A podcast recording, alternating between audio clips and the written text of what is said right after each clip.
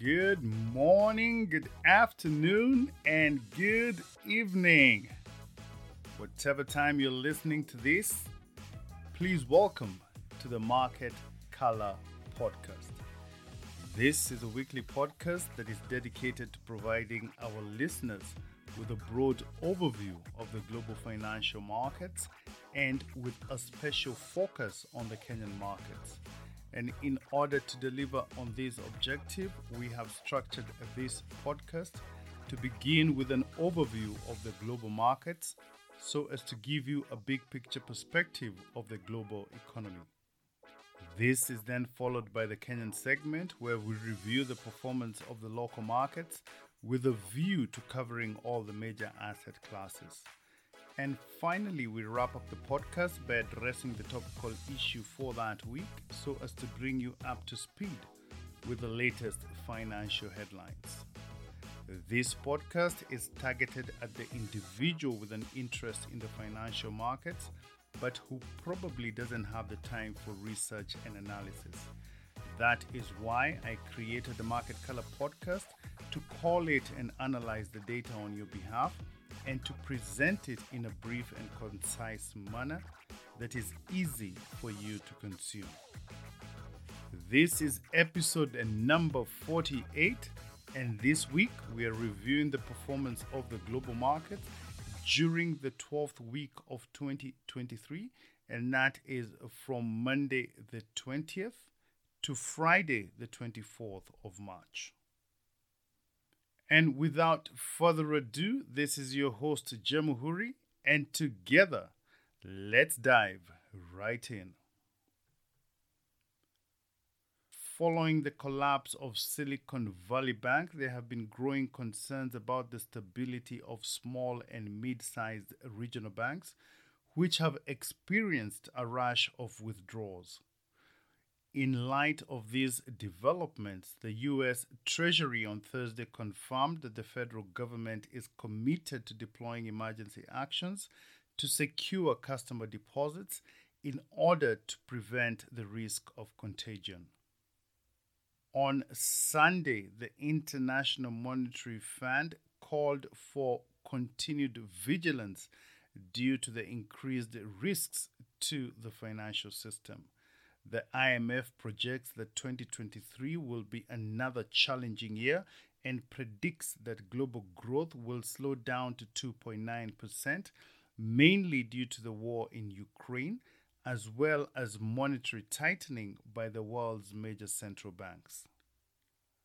On Wednesday, the US Federal Reserve effected a 25 basis point rate hike, but indicated that its rate hiking cycle was coming to an end as it expressed caution about the recent banking crisis.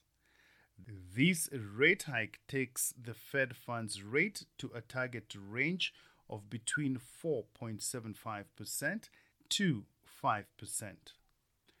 This was the ninth rate hike since March 2022, and the rate setting committee noted that future rate hikes are not guaranteed and will largely depend on incoming economic data.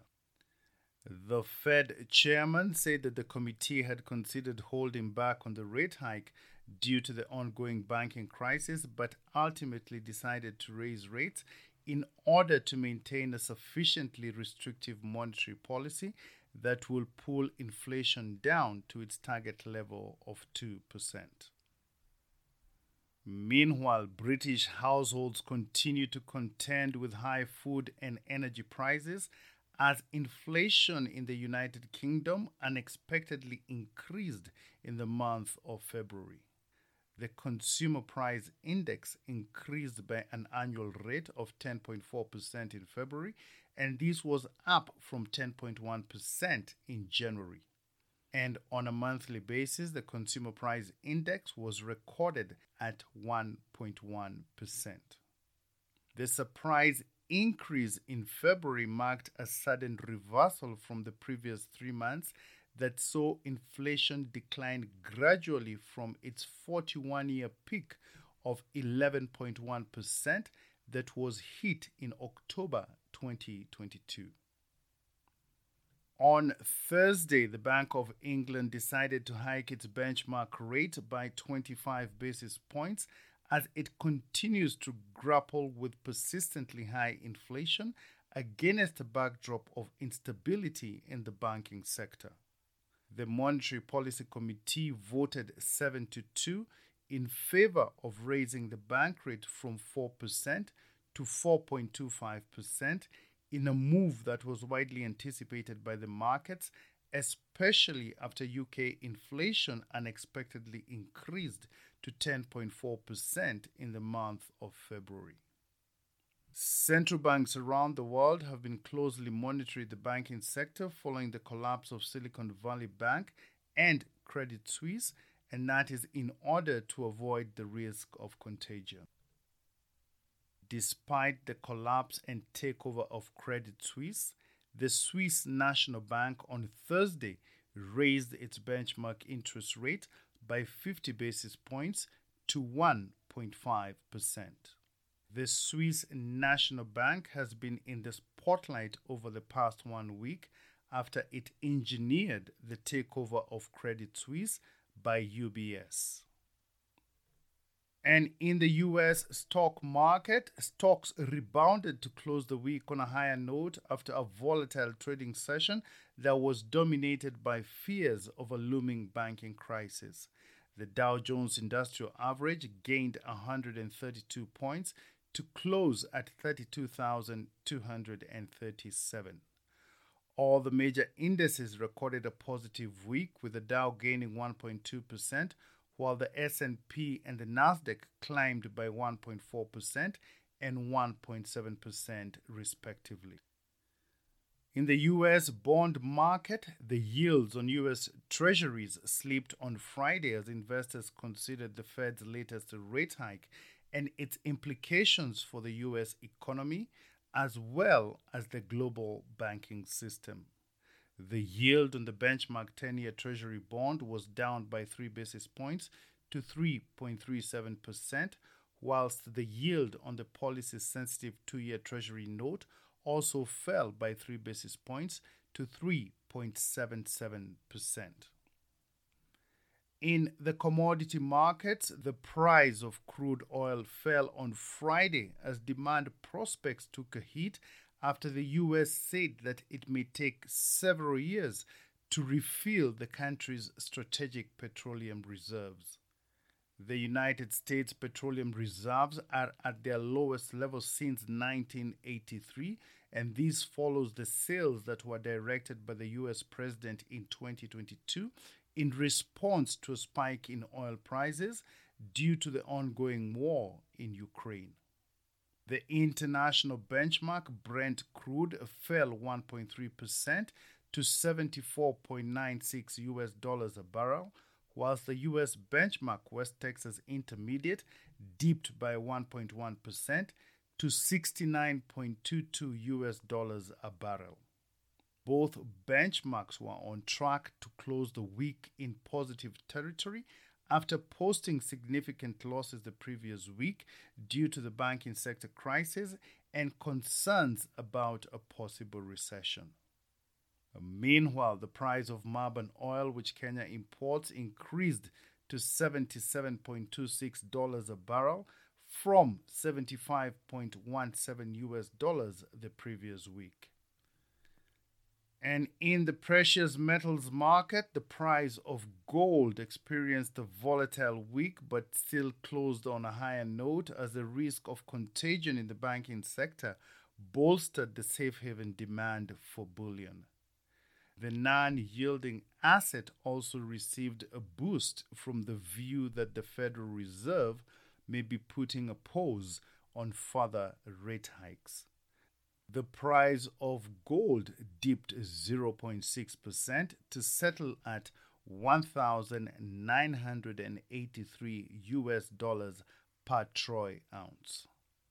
Market analysts expect gold to climb above $2000 per ounce by the end of this year. We now change scene to the Kenyan financial markets. And as is the norm, we start off by looking at exchange rates.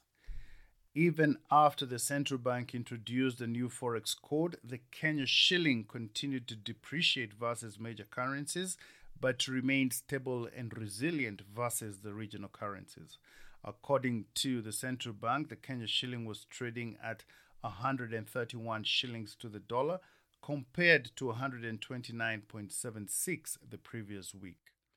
However, commercial banks were selling the same dollar at above 143 shillings. Meanwhile, sterling pound was priced at 160.78 and the euro was valued at 141.33. And on the regional front, one Kenyan shilling was changing hands for 28.82 Ugandan shillings and 17.86 Tanzanian shillings. And to the Rwandese franc, it was posted at 8.36. On foreign exchange reserves, Kenya's usable foreign exchange reserves declined by $10 million to $6.55 billion, which is equivalent to 3.66 months of import cover. This amount falls below the required threshold and is in breach of the central bank's statutory requirement to maintain at least four months of import cover. Kenya's foreign exchange reserves have now dropped to their lowest level in 10 years, and this is the result of increased foreign debt repayments coupled with the country's inability to access the international financial markets due to the high cost of US dollar debt. On Kenya's current account, provisional data on the balance of payments shows that Kenya's current account deficit was estimated at 4.9% of the gross domestic product in the 12 months to January 2023, and this was a decline from 5.6% for a similar period in 2022.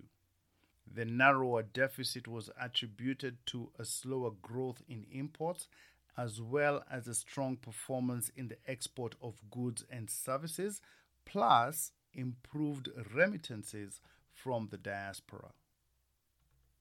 In the money markets, the liquidity situation in the interbank market was tight throughout the week as tax remittances to the government exceeded and more than offset government payments into the market. Commercial banks' excess reserves in relation to the 4.25% cash reserve requirement stood at 14.6 billion shillings. Meanwhile, open market operations remained active with the average interbank rate at 7.25%, and this is compared to 6 0.91% that was recorded the previous week. During the past week, the average value traded increased to 28.1 billion shillings from 17.9 billion shillings the previous week.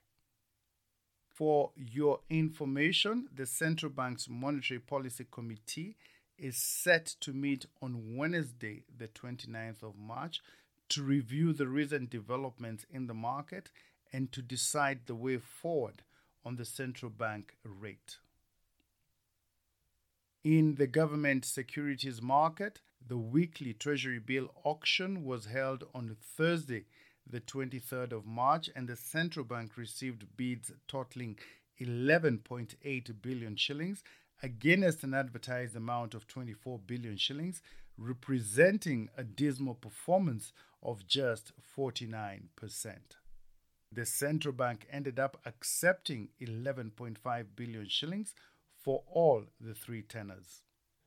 Meanwhile, interest rates increased marginally but remained stable as the 91 day rate increased by 4.9 basis points to 9.82%, while the 182 day rate rose by 5.9 basis points to 10.34%, and the 364 day rate ticked up by just one basis point to settle at 10.78%. In the primary bond market, the Central Bank of Kenya has published the prospectus for the April bond issue and is looking to raise a total of 50 billion shillings from the sale of three reopened fixed coupon treasury bonds whose terms and conditions are as follows. The first bond is FXD2 stroke 2018 stroke 10 with 5.8 years left to maturity and the coupon at 12.502%. The second bond is FXD1 stroke 2022 stroke 03 with 2.1 years left to maturity and the coupon at 11.766%. The third bond is FXD1 stroke 2019 stroke 15 with 10.9 years left to maturity and the coupon at 12.857%. These bonds are now open for sale until the 4th of April for the first bond and until the 18th of April for the other two bonds. Please note that the interest earned on these bonds is subject to withholding tax at a rate of 10% for those bonds with a maturity of more than 10 years and 15% tax for those bonds with an original maturity of less than 10 years. At the Nairobi Securities Exchange during the past week, the equities market was on an upward trajectory with the NASI, the NSE 20, and the NSE 25 gaining by 7.3%, 2.2%, and 4.5% respectively. However, their year to date performance remains in the red with losses of 12.9% for the NASI, 6.6% for the NSE 20, and 9.9% for the NSE 25. The market's performance was mainly driven by gains recorded by large cap stocks such as Safaricom, which increased by 15.6%, while banking stocks such as KCB Group, Cooperative Bank, and Equity Group recorded gains of 14.5%, 2.4%, and 1.3% respectively. These gains were, however, weighed down by losses recorded by other large cap stocks such as NCBA Bank, Diamond Trust Bank, and British American Tobacco, that is BAT, which declined by 3.8%, 1.4%, and 1.2%, respectively. During the week, turnover in equities increased significantly by more than 770% to $197 million. This increase in turnover was attributed to the block transfer of 118 million shares to Diageo Kenya after it completed the acquisition of an additional 15% stake, and this was acquired from minority shareholders, making Diageo Kenya the majority shareholder with a 65% stake in East African breweries. Meanwhile, foreign investors remained net sellers with a net selling position of $1.6 million compared to a net selling position of $8 million recorded the previous week, and this takes the year to date net selling position to a total of $37.6 million. In the bond market, turnover in the domestic secondary market increased about 16% during the past week. And in the international market, the yields on Kenya's Eurobonds recorded a mixed performance, with the yield on the 10 year Eurobond that matures in 2024 increasing by 20 basis points from 14% to 14.2%. The rise in yields on Kenya's Eurobonds was mainly attributed to the increased cost of debt servicing, which was recently cited by S&P when it recently downgraded Kenya's credit rating outlook from stable to negative. On Kenya's national debt, according to data obtained from the central bank, total government debt as of December 2022 stood at 9 1.14 trillion shillings.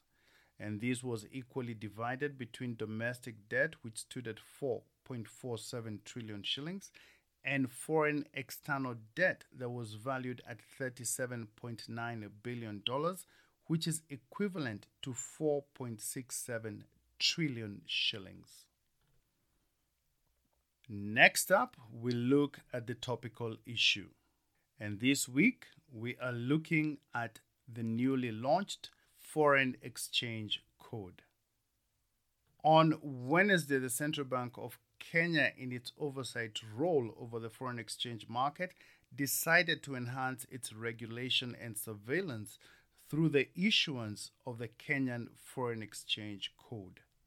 The FX Code, as it's being referred to, sets out the principles that will guide commercial banks in their foreign exchange operations with the aim of promoting integrity and facilitating the effective functioning of the wholesale foreign exchange market in Kenya.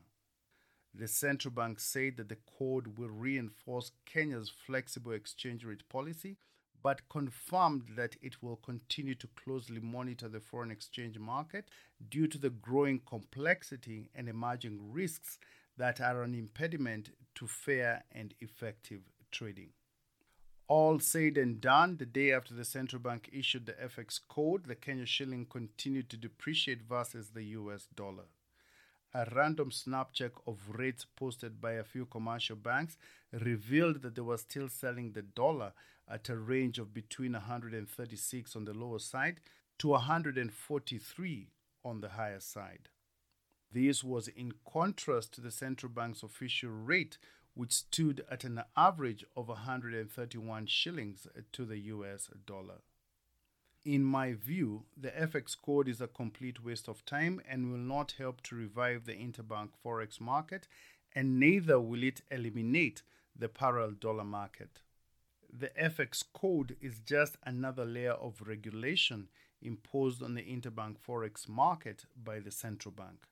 The fact of the matter is this Given the level of our national debt and the cost of servicing that debt, it is inevitable that the Kenya shilling will continue to depreciate for the foreseeable future. All the central bank is trying to achieve is to slow down the rate at which the shilling is depreciating, but the regulator is well aware that at the end of the day, market forces will prevail. In other words, there is no one that is bigger than the market, not even the central bank.